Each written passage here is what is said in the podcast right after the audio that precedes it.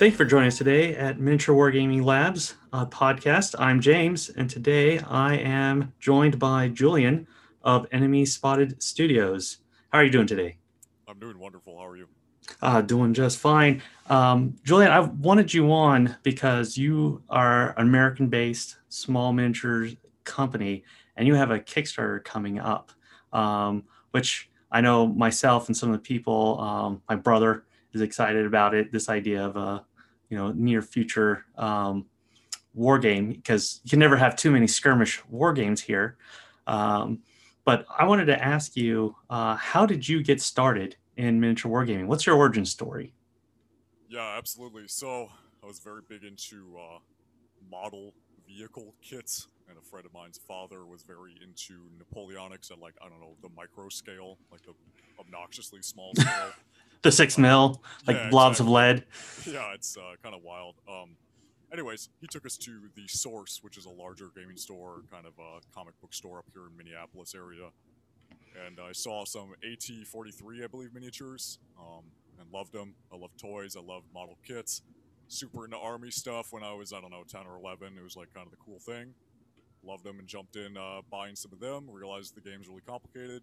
Just pushed them around for a while that's how I really got into it, and then kind of got serious when I found out about Warhammer when I was about 13 or 14.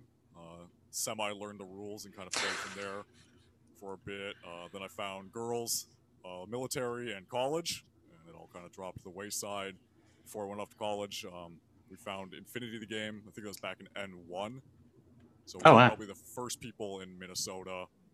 I, I know Minnesota for sure to be playing Infinity N1 and uh, you know play a little bit of that. Got a little community going. About four or five guys went off to school, military, and uh, yeah, that's uh, kind of how I found it. Left it all behind. So, was there when you look at your models, you definitely have a bend toward um, modern, the ultra modern, like the present day. Um, when you were starting playing, did you just grab what games were available, or did you always wish, gosh, I wish I could play these with modern day soldiers? Yeah, so I started with Warhammer as my main game, and then transitioning into Infinity. It's obviously both very science fiction based universes. Infinity's Corvus Belli um, designs are very kind of cyberpunky, kind of high high tech sci fi looking, while Warhammer's obviously the uh, very spooky, grim, dark. Everything's evil and bad. but my time in the military, I really learned, um, you know, about operational strengths and actual training, logistics, purposes, stuff like that and even when I was in high school playing these games with my friends, I was playing military simulators and learning about you know how combat's actually conducted, and kind of growing weary of you know a space marine would just fall through the house of a, or the floor of a house. You know what I mean? Just kind of stuff like that. Like he couldn't actually maneuver around a lot of battlefields; he would just sink into the mud. Uh, so as I progressed, I got a little more uh, into that. Uh, but the war games were strictly fantasy to me, and I never really wished for a modern war game until I kind of came back from uh, officer candidate training and after leading some actual troops, uh, I was really kind of hankering for modern scale and realistic, more realistic war games out there. So it took a while, but I got there. Well, at at what point did you decide that um, I want to make my own miniatures? Because normally there's either um, you identify like a gap in the market, or you say, I wish I could buy this. I'm going to go ahead and make it for myself and my friends. Yeah, I got to be real with you. Uh, I ran a little gaming YouTube channel for about a year. Got it about five. I think we're at 4,500 subscribers, focusing primarily on Infinity the game, and realized you know this isn't doing it for me. It's kind of the wrong crowd um, for what I want to be playing. A very competitive focus kind of game where it's built around tournaments, unfortunately, and I'm not super into that. And then I realized also a large part of it is the model design. You know, coming from the military, you know, you turn your body armor towards people when you're shooting at them. Infinity Games got kind of wild poses, and I'm not bashing it. That's definitely like its thing, but you know, I just couldn't appreciate stuff like that. So I kind of branched out, found some other games, and then realized their models aren't sufficient either. And then um, like going back to District Nine when it was released, way back, I think 2012. I watched it, so I was, I think I was like 13 12 or 13 when I watched District 9, which had a huge influence on my kind of design aspects and uh, design schooling. And I was like, I'm just going to make my own models. I want some near future kind of visible stuff. You know, I didn't even have game uh, plans for a game at the time. I just wanted to start making my own models. found out about 3D printing, rapid prototyping, contacted some companies, picked up 3D sculpting, uh, found some people to mentor me on that, as well as taking a lot of online courses. I was like, man, I just want some, you know, badass dudes that actually carry their ammunition and uh, throw some sci-fi elements in there, and we're good to go. Oh. No intention on selling any of it, and then uh, people started really liking it, and I transitioned that YouTube channel into what we have today, which is Enemy Spotted Studios, which uh, primary focus, of course, is uh, supporting the fight against veteran suicide. I guess you did ask me if we should focus on anything. I would like to focus on that. We do support Mission 22 and other veteran suicide kind of awareness foundations with 10% of our sales, and oftentimes more than that when anything comes up. And you can also donate through the site, and I'll match it. That's a big thing for me, as I did lose a couple of friends to that, and that was a major influence for starting the actual business side of it. So a little side tangent there, but yeah, no, I, I understand. I I graduated in 01. So most of my brother rats who commissioned were uh, lieutenants when everything started. And you could, uh, I, would say by the transition from the third to the fourth tour, you could see a lot of them start to uh, start to break. Yeah, it's incredibly unfortunate, very sad, and very, very real. Well, that that's a worthy cause. I'm glad to hear that. Um, so let me let me ask you. There's I've noticed with some people playing ultra modern, there's a sense of is this too soon? Um, there's I know some people don't like playing World War II games. That's why there's this focus on like Infinity or Warhammers. Like you know this is not real. Like I'm okay playing like Roman legions a couple thousand years ago. Okay, we can let that go. But playing something that's actually like happening now because we've had like um, Carl Titterington with uh, Contact Front. I mean, with his Afghanistan game, it's like I knew people who were there. Yeah, exactly. So and I'll be meeting up with them pretty soon. but so it's like this idea of like how do you game something where you have like a personal connection to it and not that old of a connection. Yeah. So quite honestly, um, you know, a lot of this stuff is created solely for myself and any close friends of mine. And anybody that kind of finds attention with it or uh, some kind of bond, even through the online media, where, you know, I use a lot of phrasing and terminology with my own personality, which unfortunately seeps into my, like, dating life sometimes, where I'm like, yeah, you know, let's get some, you know, this is killer, badass, kind of that active, kind of almost like speaking. Uh, it's a very personal brand that attaches itself. And I think that is how I draw the right people in. So if somebody does come in and say like, "Oh, ultra modern is too real or too close to what's happening," they're going to be immediately pushed away by not only the content but also probably by my personality. So I don't really have to worry about too much negative kind of feedback on that end. And when it comes to my designs and creation, rather than the content, which I just spoke about, I tend to make very general designs. Like I do have Wagner mercenaries, for example, on the website, but I mean, it's a branding kind of name. They're big dudes, sleeveless, with you know 50 cal assault rifles. It's not like they're actually doing bad things. It's kind of a separation from it, and that's where that near future element, especially for Killwager, comes into play. So Killwager can be played as an ultra modern or a near future game, just because of the semblance and technology and how the the system actually plays out. Just depends on what models you want to use and if you want to keep it more of a storyline setting with something you're familiar with. So I don't really focus on the story that's current times, just uh, more of a familiar situations that you might have that might also be occurring today. Well, so that's interesting because I noticed. Um, I think you're the only company that really specifically makes like uh, Wagner Group uh, models, like uh, for that, and that that's a very niche thing. Not many people are familiar um, in the general public with what Wagner Group is, as like a. Small, how you say it down there? Wagner. Uh, that's how I've heard it pronounced by other people. I've, I've heard it both ways, honestly. Yeah, yeah, so I've, I've always heard Wagner, so that's interesting. Yeah, well, it's got an interesting relationship with Germans. So I don't know because like the guy who owns the company, his name isn't Wagner. Yeah. Or Wagner. I don't know why they picked that name. So Sorry, let's, let's, let's, this is too current for me. yeah. but, but I mean, I, I was interested in it because you can find them from what like Syria to like Cameroon. So they're all throughout like the Med area. Yeah, um, exactly. Maybe uh, Venezuela, but uh, it it's one of those things. It's like, well, this is a very niche thing, and I like finding those ultra modern niche products. So how did you go around selecting like what models are you gonna that you wanted to make first?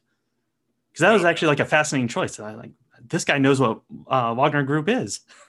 Yeah, so I have a big focus on keeping things real world, um, as as close as possible to real life stuff, from the poses to the gear, everything about it. That's a huge thing for Enemy Spotted Studios is accuracy, and the main reason why I started creating these models.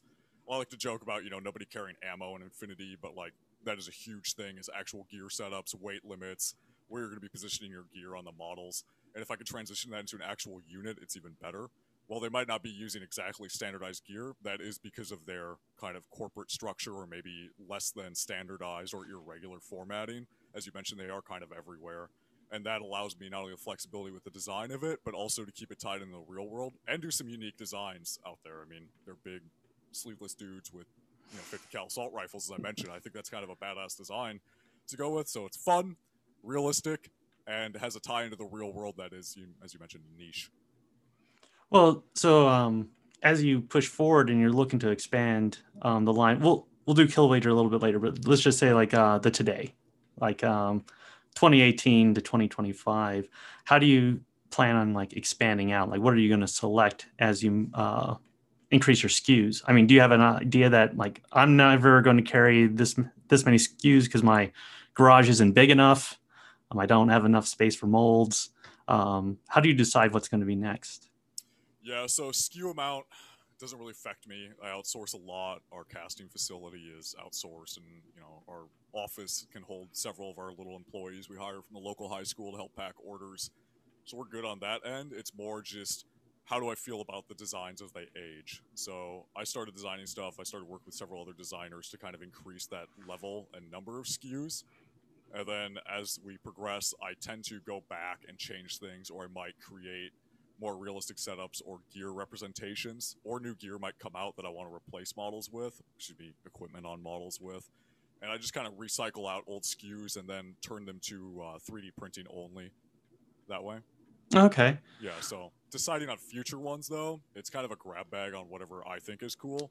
I'm not really doing this for like money. I don't you know, you know what I mean? It's it's like yeah. a fun hobby for me that's just kind of taken off to a larger scale where I can actually give a lot more time to it in a creative capacity rather than actually managing the business and stuff. Uh, it's all kind of handled for me with the employees I work with. So when I do designs, I can really be pick and choose from here or there. And a lot of times it's influenced by um, whatever's cool whatever's relevant, whatever uh, whatever has the most broad applicability for games. As Killwager is a very kind of I don't want to say model agnostic because it, it I'd prefer you to use Killwager models fit the, the, universe a lot better. But if you did want to swap in your Wagner mercs for you know your Ibrahim strategic guys, go for it. Like it's all about having fun, using the models you like, and that's important to me. So I sculpt what I like. All right. Now you made so let's draw the line from um, the type of rule set. Uh, because when you look at rule sets, there's two types. There's the fun hobbyist club environment, and then there's the tournament environment. And the big companies always drive their rules to the the tournament environment because they want to sell their models. And there's always the the 10% of that community are these alpha buyer, alpha gamers, or as I call them, jerks, who like chase armies, chase the latest models, chase the meta to play and win in these tournaments because they find validation in that somehow. Um, but the companies feed into that because they know that that 10% is what drives the rest of the market yeah. out there. Kind of like how Apple smartphones phones drove Samsung. You go to a touch screen. It's like everyone follows that lead. Um, but you specifically mentioned that you don't like that. So when you were designing rules, how did how do you approach the idea of like I don't want this to be a tournament game. I want this to be a let's just say a narrative game or a campaign game. Yeah, absolutely. So Killwager is very unique, um, at least from what I've seen. You know, there's always games lurking out there that I haven't heard about.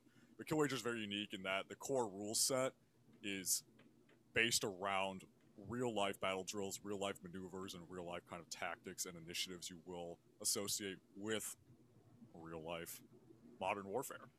You know, it, it doesn't matter if your rifle can aim for you, you still need to get into a good firing position. You know what I mean? So a lot of that kind of core rules make it so that it is tight. Like uh, I don't know if you've ever played War Machine Hordes, but that system is very tight in my opinion. Like it's very, uh, you know, there are the cards. There's a bunch of stuff that goes along with it, but the rules do make sense, and you have a lot of freedom of choice that has certain outcomes. So Kill Wager is very, if you want to say it, alpha gamer competitive tight when it comes to the rules play, but it is then kind of diluted with the narrative elements and the asymmetrical gameplay. So while you might have those people chasing armies and stuff, the alpha gamers, they're going to be severely disappointed because they're never going to have the complete answer to the question. It's never going to be more uh, know, heavy bolters or you know the latest space marines. Hmm. It's going to be actually doing something to my opponent so that I can move models. And maybe I have to avoid the angry locals, which is my favorite go-to. You know, there's a couple angry locals that you'll place on the board that'll engage you as well, maybe pin your guys down. Oh, okay. You're going to have environmental effects because yeah, that's so been popular lately. Yeah. Okay. So you're playing kind of against the game itself rather than your opponent a lot of times. In that you have to kind of work around the mechanics you're limited to. You're never going to be running and gunning. You're going to have to plan your stuff in advance, and even the squad building asset, excuse me, aspect of it is very kind of deck building. I've had it referred to, especially for Magic the Gathering players, which I strictly avoid but they say basically you have to prepare for the missions in advance based on the information you're given. But then once you're there, it's all up to you. You can only bring so many of the best weapons you think will work in the environment, but the environment might change. Your opponent might change because you never know what your opponent's actually bringing until you actually see their models with your models. All right. So, all right. What die are you looking at using? Are you are you D6, D10, D20, 2D6? Yep. So or are you using cards? Killwage is currently using D10 system, and then D6 and D4 are used to track stats. It's like a countdown. Uh, similar to that, so we have two things you'll be tracking. Uh, there's two core game modes, core and hardcore, and in the in both of them you use a D6 to track your stats. So, for example, if you're suppressed, you go to st- uh, dice one or s- state one. Pinned is state three and it switches between the two modes. The other difference is hardcore mode will actually use a resource to complete actions rather than just a set amount of actions. And you also spend that resource to make actions of opportunity in response to your opponent making actions. So if you, you know, stay in place instead of moving, you'll have more resources to maybe use your weapon system in a cyclic mode to pin them down instead of maybe just getting a hip fire snapshot off at them. So it's a strong balance between uh, reaction and opposing like that. Otherwise, there's no tokens or anything required for the game. Okay, I I appreciate that with the because uh, I know like Kill Team, let's say Oof. Warhammer, they had tokens in there, and there's a guy locally. He just made a six sided die with like each of the token sy- symbols exactly. on the side of the die. So it's like, well, I could carry around this box of um, cardboard, or I can buy ten of these die. and like I'll just put them next to the guy and flip them as I need them. Exactly. So yeah, uh, I, I, appreciate that. Um, well, how when you looking at Kill Wager, you got this uh, near future um, aesthetic. How many models are you envisioning each side bring uh, to the game? Like, um, I'm sure you'll have like an elite faction and then like the mob faction. so, what um, minimum to maximum? What are you looking at?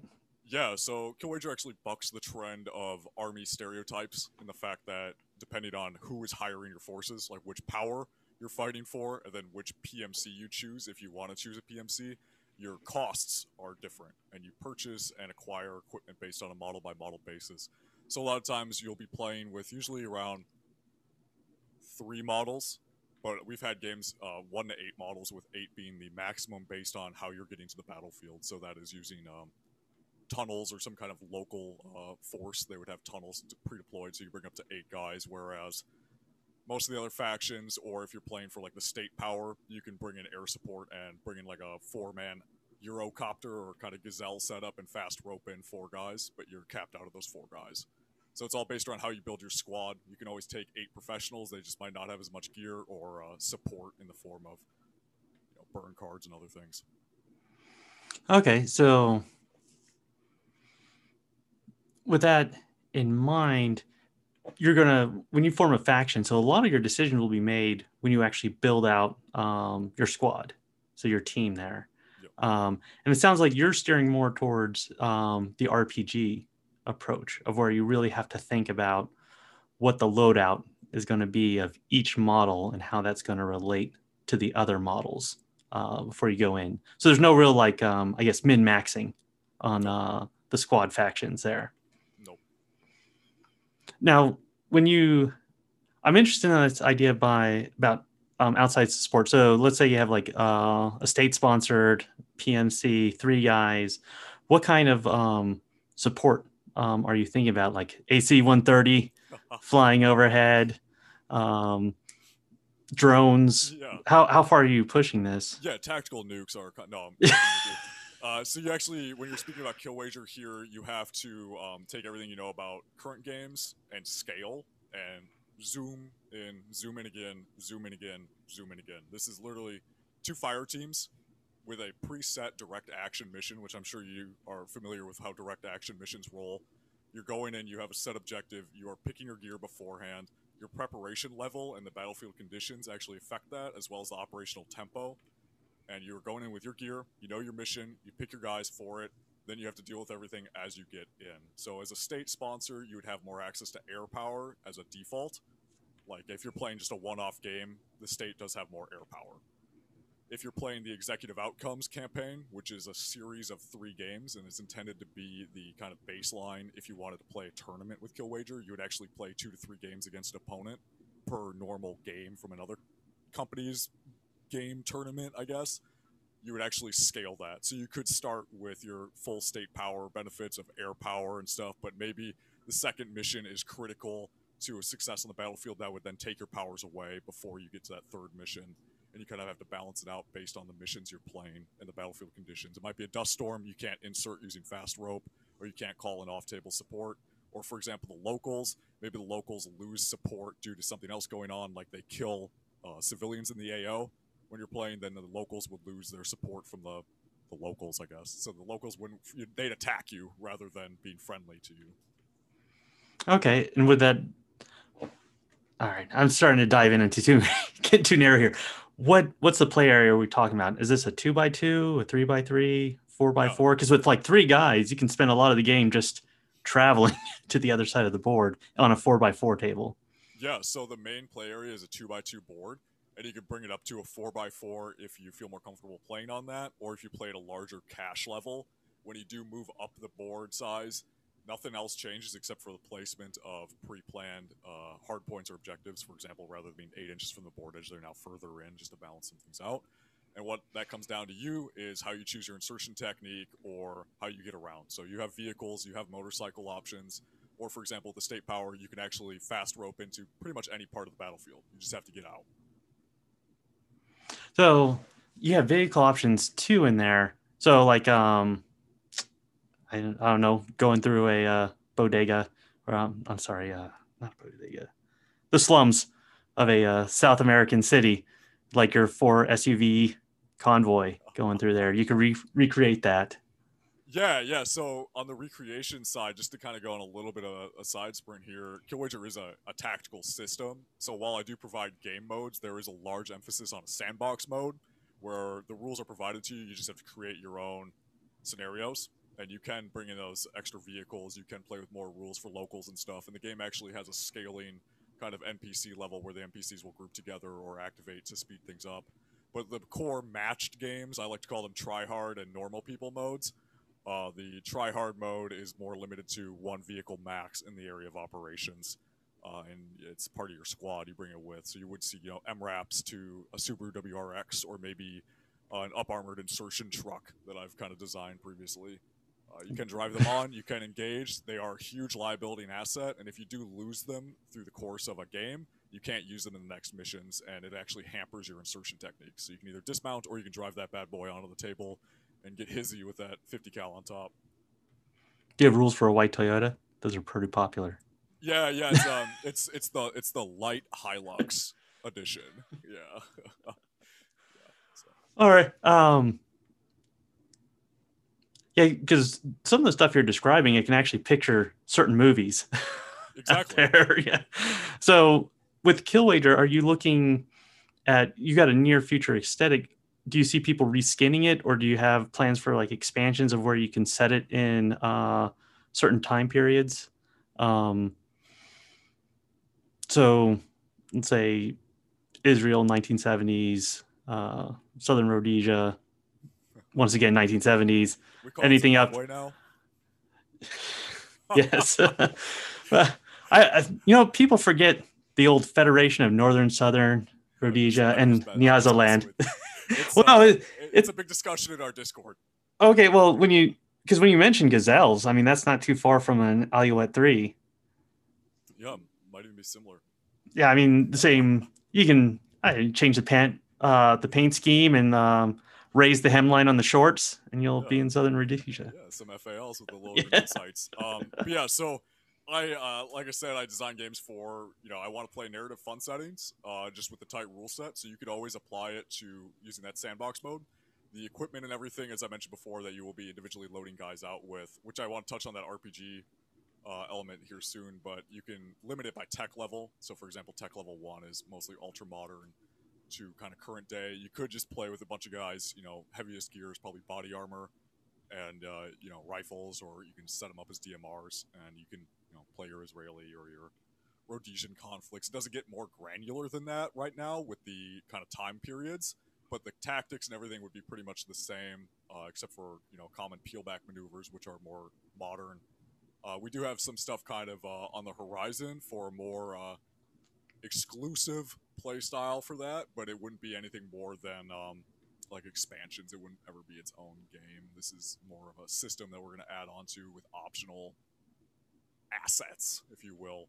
Um, speaking on the tech level and the gear, real quick, the gear is limited basically by what you can carry. Uh, you're never going to be carrying like a ton of stuff. I think you only have like three options tops for your guys. Your uh, packs, if you will, is what we call them. Uh, then everything else from there is actually kind of one-off support plays that will influence that, and then it's up to you, your battle drills, and your uh, risk level to get the job done. All right, so you've already designed into that where this will be kind of a, a modular system of where like you take, you can plug and play um, specifics, kind of, kind of like Force on Force did with the Ambush Alley games, of where like they had a core rule book and then they had like you know uh, 1980s Cold Wars, Vietnam, uh, covert missions, and you could add those on to like um, just change the flavor of the game because I've noticed rule sets either go in two directions, where it's a, a very broad core system of where like, well, there's guns that shoot a lot and really far, versus ones that are uh, micro focused to like you really feel you're playing in um, this time period in this scenario. But if you try to port it over to any other um, historical uh, or futurist exam, it just wouldn't work. You wouldn't get the feel of it. Killwager definitely falls into the uh, more broad term, only based on weapon system choice and everything like that. As I mentioned before, it is designed around modern combat, and actual combat systems and capabilities are present today, so that can be applied back pretty far. I mean, World War II, you're going to be stretching it. Maybe even the Cold War, you're going to be stretching it. But the core rules can expand anywhere from, you know, 30, 40 years ago in the past to um, as you know mentioned your future conflicts and you can just increase the tech level from there. And then of course the battlefield conditions and other variables you'll run into but there's always going to be the random people in the middle of your uh, area of operations. You know it's intended for two direct action teams to be going in um, not as part of a larger operation or maybe as part of a very specific operation so that there's not going to be a whole lot of stuff coming in from the outside. Are you going to have rule since you're doing your future are you going to have big dogs in there the little the little uh that's the um the DARPA iRobot, the little um quadruped. Um, actually already got models for those. You do? Okay. Yeah, I sell some Robo Dog models based off the Boston Dynamics bots. Yes. Uh, yeah, the near future is very, um, very relatable. Near future, it's uh, very gritty, low, hard sci-fi. Uh, we're like, like maybe even before the film Elysium, if you've ever seen it by the director. Yes. Yeah. Yep. So maybe even before that, uh, just it just takes place on a separate planet, but the timeline is pretty much only like 30 years into the future. So it's kind of kind of relatable, but different scenarios and settings. Well, I think when I was looking at some of the pictures that you have out there, it reminded me of um, the uh, Army's old program. Was it Soldier 21? Um, part of the Future Combat System rollout. Um, I think the French had a version. Um, but it's always funny because it's like um, these hard carapace uh, helmets, like full face shields, plates all over, and uh, it's like this will be ready by 2012, and like you get to 2012, like well, where's my full coverage helmet? I could barely even get an ACH like cover. You know, my Rhino mounts hanging off. yeah, I feel that. Yeah, it's um, it's uh, yeah, all the designs, especially for the near future, really stick in mind with my design kind of um, theory, and you know, they're all very realistic. Even the powered armor suits are very much just based around the the torso and the legs. You're never going to have very powered arms or anything like that due to just the design and mechanism inconsistencies with that. You know, a lot of the power armor designs would actually just rip your spine in half if you move them away without you know actual you know brain magic neural inlink stuff. So it's all based around that. You'll see a lot of those harder carapaces and armored and slanted pieces, you know, to avoid shot traps and to you know spalling would just mess you up in real life. So you got to really think about the designs, and the game is actually kind of based around that. So even if you are rocking up in what we call modern power armor, which is more of a state level deployment asset, you're gonna have a bunch of fancy stuff available to you. You know, thermal vision. You'll be able to, uh, you know, initiate uh, firing patterns and fix guys through walls, but you're still going to get pretty messed up if somebody shoots you with a you know a 308 or even a 50 cal will probably still disable you. It's nothing really high speed.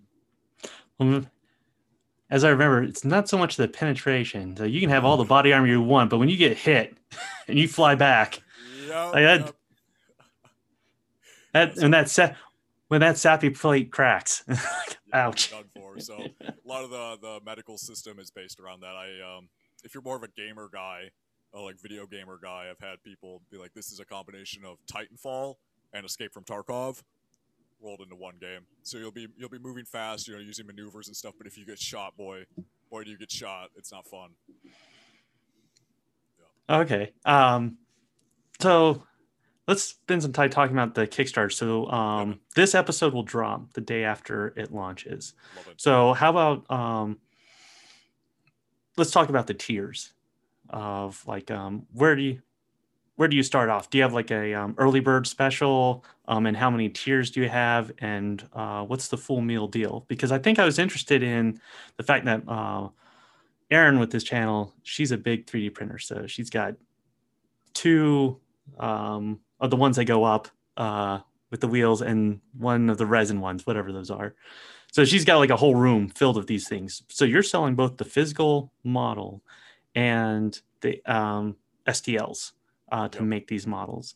Um, so I, I'd like to go through like what's the minimum buy? Is there a two-player starter set, a one-player starter set, a rule book option? Uh, why don't you walk us through that? Yeah, absolutely. So obviously, little uh, pre-ramble here. These are tentative tiers until the 16th. Now these are exactly locked in, but wink, wink. You know, they're gonna happen, barring you know some catastrophic event. We're looking at a minimum buy-in of 25 bucks, and that will get you. I want this to be as accessible as possible. So 25 dollars actually gets you access to what we're calling season one, as well as the PDF rules and it's interesting because season one is going to be the first season of the game with three more updates following it. And season one includes just a because it is included with every pledge. I'm going to go run through what season one includes. Season one gets you access to all the full rules that are in addition to the rule book for the season. So you'll have four months of updates. You'll have the full access to the squad builder online which is a fully pre-programmed squad builder. So you can add in all your assets and stuff based on who you're fighting for what tech level and it'll print it out for you so you don't have to kind of mess with that stuff. It also comes with access to our how to play videos, our battle reports, our R rated battle reports, where we get a little off the chain with things. And then, of course, some content where I do talk about the background to Killwager with some fun little animations and live action videos where I'm mostly just wearing a ski mask and talking too close to the microphone. But it's a very fun, kind of interactive thing that comes with it. And in addition to that, you also get access to, as part of season one, uh, print at home uh, anything you need to pr- uh, play the game at home. So printable assets and STL files. So if you are buying that digital PDF, you will get STL files with it, as will every pledge. So you get STLs to print objectives, equipment, anything that isn't directly models but is part of the game. That way, even people over in Spain can play with the uh, cool, not not specifically Spain, but anywhere can play with the cool hardpoint models we're designing and the equipment and stuff, and not feel like they have to buy one of the Killwager packs to get the equipment models. So anything essential to the game is included with that twenty-five dollar pledge and all the digital access. Oh, that's me. So since you have the objectives, are let me ask you, just jump ahead here. Are are you gonna have terrain?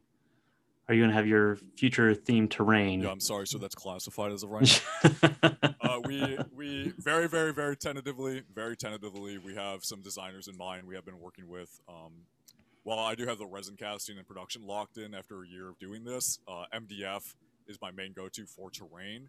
I'm not a big 3D printed terrain guy, so I do want quality, pre-primed, you know, nice terrain, and we are talking to some people about that. Yeah. So Okay. objectives, everything are available with that season pass, which every pledge gets. Yeah, and the digital rules as well. What's the next step up from that? Like you're uh, you're moving from McDonald's to Panera. What's your Yeah, mid man. Yeah. mid tier? So thirty-five dollars, and this is where you start getting into the early bird special. So thirty-five dollars gets you a full color rule book, and that season one access. So you get all the things from the the twenty-five dollar level, like the PDF and the um, STL files and everything. In addition to this, you get the early bird special, which is uh, a specific auditor model, and auditors are kind of non-combatant FAPs, you know, fighting age persons or you know fighting age male if you want to go out on a limb like that. And so you get a special edition auditor who is very nice. He is very on brand wearing a ski mask. And uh, it's like a limited edition run model for the first 48 hours. In addition to that $35 pledge you get that rule book and you'll also get the objectives in physical form and the equipment for physical form. So if you just pick up the rule book you'll get that special guy and everything you need to play right away uh, at the $35 level. That's an insanely small jump in price for the Yep. change to a physical rule book. we uh, we got really lucky with a couple of things and we're able to get it out there. We have a, you know, as I mentioned, this is mostly for fun. I don't need this to support my income in any way, and I just want to help out veterans. As you know, actually, we still are donating 10% of these proceeds from the Kickstarter. Uh, that's a big follow through with it, and anything I can do to sweeten the deal to get more people to jump on not only increases the size of the game, but also helps those guys out. Um, not as a main selling point, just as in addition to. Uh, what's what's after the thirty-five dollar level? Yes. So now we get into the the, the badass near future models. So um, at the thirty-five dollar level, we have the rulebook and everything. Now we jump into several tiers. So we have a, a forty-five dollar tier, which is going to be the digital PDF, and this is our digital entry level. So you get the digital PDF uh, reward tier, and you get a set of STL files of modern miniatures. These are completely new ones. Nobody's seen them before. It's a set of contractors. They are realistically geared out. They are carrying several weapon systems. They will have swappable heads. And then, of course, there's several female models in there um, as well for the contractor. So it's a contractor team, STL, plus season one access, which is all the STL files and stuff. So you could actually just print two of those squads and print the objectives. You got the PDF, you're ready to play. You just need dice. and then going from there, go ahead. No, I was gonna say you're not selling your own uh, special enemy spotted studios exclusive dice. No, no, not yet. At least I've, I've actually had people ask for the, the the goon symbol, the logo on there. Yeah, that's what I was expecting. Is because that seems like what everyone throws in. Oh, and here's some dice. Yeah, no, no. I want I want everything to be, you know, I want it to be useful. I'm not a I'm not a fat kind of guy. I like to trim everything off. I want it to all be useful and fun like that. So while you do get that bonus kind of model, he is useful in the game. It's an auditor. and then from the forty-five dollar tier, we go to sixty-five dollars, which will get you. Um, this is physical now, so once again, a little bit more of a price jump, but we are offering more with it. You get everything from that thirty-five dollar tier, so the physical rule book, uh, anything that comes with that, and all the season one access. And now you get your choice of either a set of U.S. Army Rangers, which are very modern, very kitted out. They have the, you know, the Crye pants and all the kind of high speed things, the flip out ear pro, stuff like that. So you get six models there, or you can choose to get the near future version of it, which is a Merc box and an auditor and the equipment and the objectives and everything like that. And Merc boxes are one of four choices. You get your choice, and they are from the different private military corporations that are present on this future planet, uh, which I'll refer to as Able right now. And there's the four different factions with the four different kind of gear and kits and everything like that. And that is an entire army, so you can use those four models in any play level. And it also comes with an auditor to play the game, and of course the early bird auditor as well. So that's the sixty-five dollar tier. Now that's a that's probably where I think for me that's where I start looking. It's like where do I get the most physical models in a rule book? Exactly, exactly. So that is a very enterable point. It's a little higher than I would have wanted to get in there, in my personal opinion. But we are offering a lot with it, especially the season one content. So I felt like it was a little more appropriate, especially when it comes to the U.S. Army Rangers, which are very, very nice models that will be Kickstarter exclusive. And I'm a big fan of them. And I worked with a couple of guys from the 75th, and uh, to make them real, real accurate. Well, so what's what's the full meal deal? The all in. Full meal. If, you want it? You want it all, man? Yeah, it's like the, all the crazy stuff. They gonna like decals no one uses. Oh yeah. So so um, just going up real quick. We'll glaze. Uh, we'll glaze by it. We'll blaze by it. Um, How many cheers do you have? Jeez. Is this too many? I was told well, eight. Well, I, I mean, what do we you have? Know, four? Two physical, two digital. That's not bad. Okay, so that's how you're breaking it down. There's yeah. you can go the virtual route. There's four buy-ins at the virtual route, four buy-ins at the physical route. Okay. Yeah. So going there from there, we have the 121, which is the like entry level thing. So you'll get a physical book. You'll get two Merc boxes. You'll get two set. You'll get two auditors now, one for each player. So this is like a two-player starter box kind of dealio. And in addition to that, you'll also get the interdiction suites, which are large unmanned uh, combat drone units on 55 millimeter bases.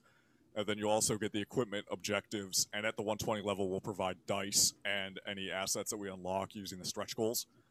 Uh, of course, the $65 level will get stretch goals as well, but um, the uh, the 121 is more specific ones. And then from there, we have the I Love Killwager $300 one, which is four Merc boxes, two sets of drones, and all the stretch goal add-ons. Plus, you get a badass challenge coin, which has the Killwager logo on it. And yeah. That's the that's the only extra exclusive thing you get is the Killwager challenge coin because who doesn't love a challenge coin? Added to the stack. yeah, exactly. So it's it's uh, very cool. But the three hundred dollar level is you know you get everything, including the stretch goals added to it, and the stretch goals do include some pretty badass models uh, that you won't be seeing uh, elsewhere. And yeah, and of course there's the wild fifteen hundred dollar one where I'll actually sculpt you as a celebrity mercenary and put rules for you in the game. So you, on. you know what? I always I always thought that was like a crazy option until like the BattleTech Kickstarter. Yeah. How many people, what was it, like ten, thirty thousand dollars? And you get to become part of the canon and the artwork. And it's like, I actually met a guy, is like if he wasn't married, he'd he'd be in BattleTech yeah. right now. so it's actually a very popular product. I, I do commission work occasionally and I have people all the time like, hey, can you put my head on you know, some ultra modern, high speed looking operator dude. I'm like, sure, man, this isn't how you look when you airsoft, but we'll do it. so, but it's it's it's up there if somebody wants it. So we've got the we've got the the rule book, digital, the physical rule book. Then we've got the uh, digital starter, the physical starter. Then the physical 120 two player starter box, and then the 300 I want it all, and the 1500 I want to be part of this. That, that still gets I you know what I could see people doing it. It's way more common than you'd expect. I love doing it because they send these awful selfies, and I have to like work off of them. Oh, but geez. it's fun. It's fun. I like them. well, let me ask you, what do you sculpt in? Like Tinkercad or Fusion 360? What do you yeah, use? I use ZBrush exclusively. ZBrush, okay. Yeah, ZBrush and then Blender for anything that's real hard surface or if I have to remake weapon models and stuff. Yeah, that okay. So that yeah, that's what my and my wife uses those so like, because she swaps files back and forth, depending yeah, yeah. on like how you have to manipulate it. Okay, so you're this is like no joke when you sculpt this. You're you're sculpting like a real professional. This isn't just you know, yeah, sure, I'll throw something in. Yeah, free joke, software. Yeah, no, I joke about um, I joke about you know this isn't like super income like level to me serious, but I do take the creation of it and the actual detail and everything very seriously. I want to provide the best product possible, but to me, it's not mandatory that it has a wide audience and stuff like that. But when I, when people buy my stuff, I want them to be getting premium, like what they get. Well, if you're if you're using ZBrush, that's a commitment, right there. yeah, that is a wild, wild program. so, when let's talk about some of the risk of the Kickstarter. So you don't actually manufacture in house; you outsource um, a lot of this stuff. And I've noticed um, especially once uh, Kickstarter's always had an issue with delivering, but once the COVID hit, um, I've seen some Kickstarters hit major uh, delays, like worst case scenario on some of their risk statements. Um, what are you looking at the delivery timeline uh, for once I put the money down onto Killwager? When can I expect? Yeah, uh, so the first tranche. No, absolutely. So that's been a big part of it. Is um, you know I don't like to reference it to the military, but I'm very military focused when it comes to getting stuff done and planning backwards. So we actually have everything ready to go within 30 days of the Kickstarter ending. We have. Now I know you're lying. Yeah, no, no, no, no, no, no. I actually, I actually do. We have a lot of the products already made. We have like a, a contingency uh, amount made, and depending on orders, we can always add to it. So we have basically like a, a pre-made level created, ready to rock. We have everything sorted out already. I've already, you know, uh, adjusted schedules for a couple of employees we'll work with, so we have the extra time to do it. The rule books are the only thing that is currently not physically in my hand and that's because it's going through a formatting and an illustration pass and then it'll be printed it'll start actually being printed mid kickstarter depending on how it's going and then they have like a two week turnaround so we're looking for 30 days everything physically ready uh, 60 days to have everything shipped out we're trying to avoid that holiday season especially for those poor european guys because you know how shipping goes overseas already we don't want it to get even more wrecked we're very on top of our social media and content. I'm a big social media guy coming from the marketing and ad agency world, so I will be in complete contact with everybody, making video updates, making jokes, sending pictures, showing what's going on, especially for the stretch goals, because I don't like being uninformed. I don't like failing delivery, and I sure as hell as a consumer don't like being under delivered too. So that is a big promise for the Kickstarter, and we are going to be on top of it as possible. So let me ask you, because one of my favorite things to do is, um, since you're an existing company and you have um, an existing catalog, um, if you go into on Killwager, will you be able to buy the rest of your items from uh, your existing studio, like your so all your Wagner guys? Um, since they're already sending me a box, is there an option there to buy, you know, not Killwager stuff that you make?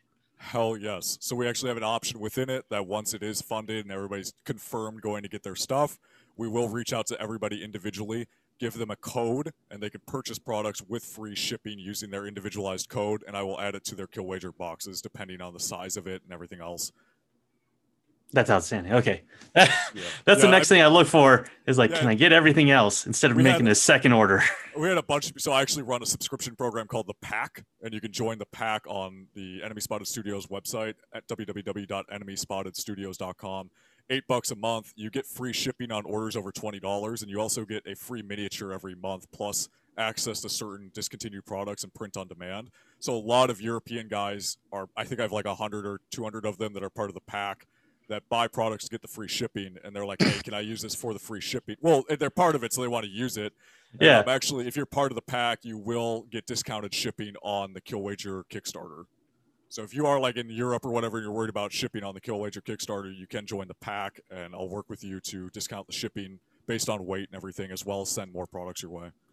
So, because I was looking at the the pack um, options uh, yesterday, um, so the the free miniature is that just um, a grab bag, like what what you were feeling then, or is it going to be aligned with different factions in Killwager? So are you going to jump time periods? Um, that's why I was looking at what what's the usability of those uh, exclusive miniatures. Yeah, so that's so, probably what interested me. So eight bucks a month, and you're going to send me a miniature every month. Like, okay. Yeah. Yeah, so it's it's pretty slick deal. Um, I have some examples of previous the pack miniatures below on the website page, but I try to keep it very broad. So most recently we had an attached agent and it was a female, you know, rocking jeans, knee pads, body armor, mag kit, and you could get her either near future where she had a Inyani helmet, which is the larger kind of quad eye helmets with the radio antenna, and she had some more modern or near future gear, including an arrow bursting AK, and then the other version of her was modern, where she had the combat battle bun, you know, ear pro, eye pro, and a P90. So you could mix and match to whatever faction or setting you wanted it to. And then future releases are actually going to be one or two models with head options to make the near future or modern and weapon options as well, because we are now moving to a completely weapon customization, customizable and head customization. Wow, customizing option.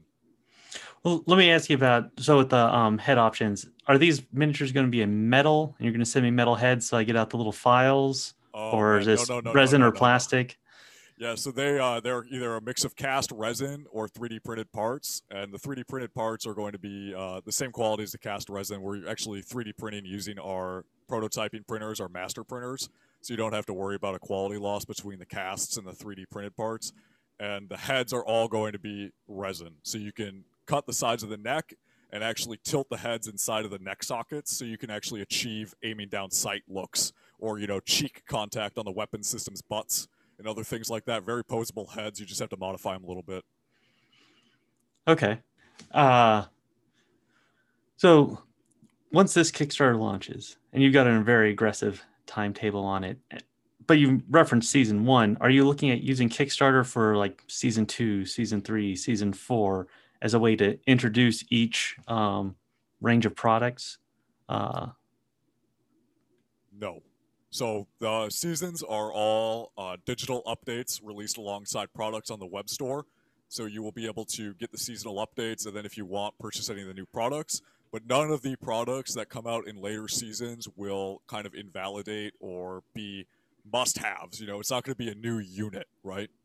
It's not going to be a new rule set with those models. It's just going to be digital updates to the rules, new missions, and it'll actually advance the story arc for the game based on how players submit their battle reports in season one. So season one is all about kind of the breakdown of law and order on the new planet. The UN's losing control, and state powers are now showing up. Not in force, but they have their private military corporations. Like, for example, Manticore is very similar to Wagner if you will, and they are currently kept off planet by the UN because the UN knows they're Russian backed. But maybe season two, depending on the battle reports from season one that players submit using the special story arc missions, maybe Wagner all of a sudden and the Manticore are now on planet and doing direct actions on the planet itself. All right. So you mentioned something about um, people in the community submitting battle reports to like drive uh, the trajectory of your seasons um, how involved is that going to be? That I think I've only what Games Workshop done that a couple times, of where like people play games and they submit scores and then they secretly modify the scores to fit the story arc they've already built. yeah, so um, yeah, it's not going to be anything like that. It's a very free flowing narrative. Uh, basically, we're going to take anybody that wants to can submit the, their battle reports with some pictures or even a video little bit of background never hurts. Like, you know, writing in character. Basically, we're going to take it and as a team look at each of the battle reports that come in and be like, wow, this guy got totally spanked this game. You know, maybe we'll modify it from there. It's not going to be a point system or like your faction does better. It's only going to influence the missions and the fluff of the next seasonal update. So as I mentioned, Wagner might all of a sudden be deployed on the surface. That means or excuse me, Manticore. Manticore would be deployed on the on the surface of the planet. Maybe they would all of a sudden now have access to ground vehicle insertion for the next seasonal storyline missions only. It wouldn't affect match play or whatever you want to call the try hard modes. All right. So um, as as you expand the models in the future, you're just going to add those to your standard catalog, um, and you're just using Kickstarter just to launch it this one time and then you'll just yep grow it organically from there.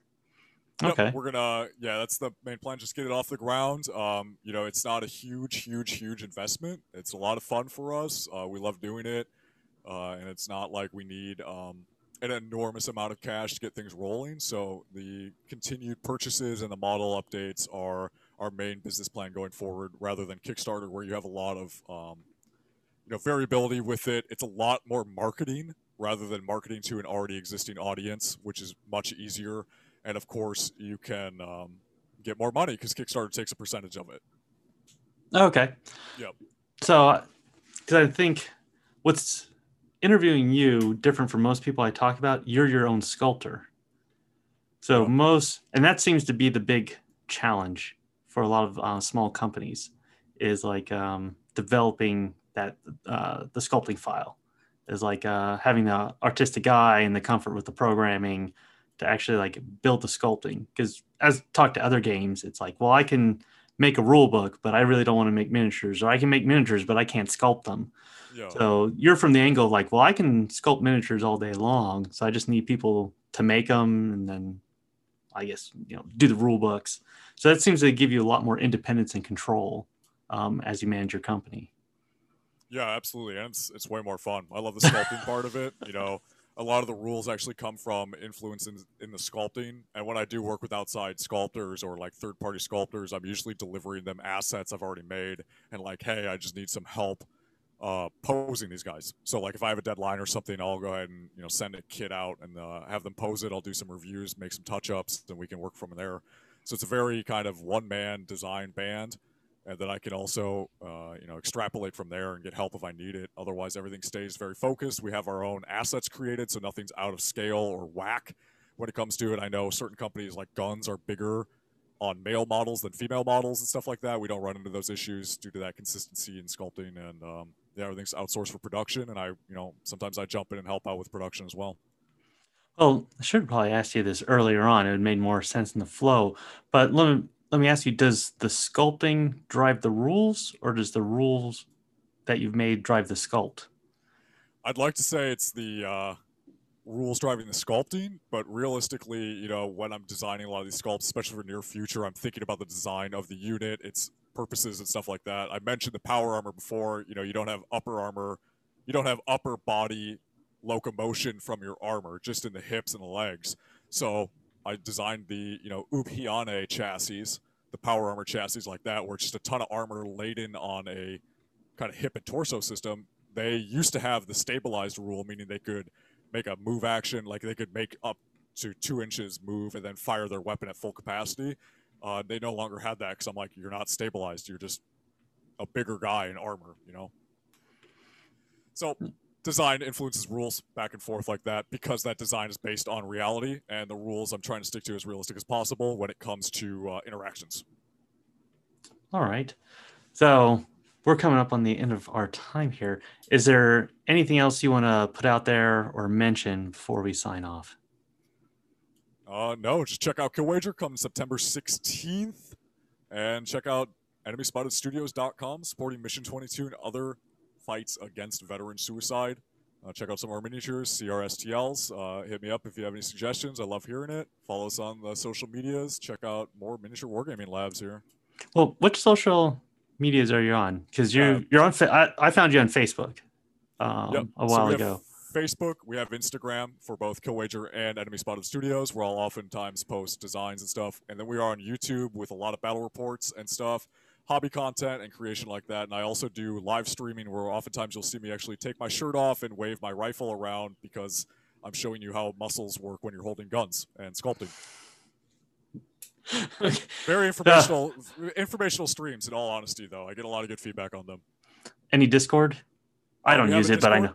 Yeah, okay. No, we got a Discord for Enemy Spotted Studios. You can find that pretty much everywhere. The link, and then we have a Discord for Killwager, which will be opening up to the public when everything goes through, and we walk away with a hundred grand. Just kidding. It'll come out before that. yeah, put that on your uh, stretch goal, hundred grand. Yeah, uh, at, at, fifty grand, I'll clean my house too. Yeah. well, outstanding. Well, Julian, thank you for uh, joining us at uh, Miniature Wargaming Labs, and uh, to everyone listening, uh, know, take a look at this. It, it, does seem I'm I'm probably in, probably at the 120. That's normally where I stick. Oh, Kicks, at Kickstarters. Probably in. What can I do to sweeten the deal? Sculpt a face on a well, on a, a, robot. I've I've got to look at the 300 when I actually see pictures. So okay. by the time this comes on, and you know, I always look at the early bird special. I'm I'm normally that guy that like an hour before the Kickstarter ends I'll like, okay, I'll pull the trigger because yeah. it's like I I have to have that cool down, otherwise um, I wouldn't have a house anymore oh. just from the, from the Kickstarter. So I it's like uh, watch the launch and I think about it.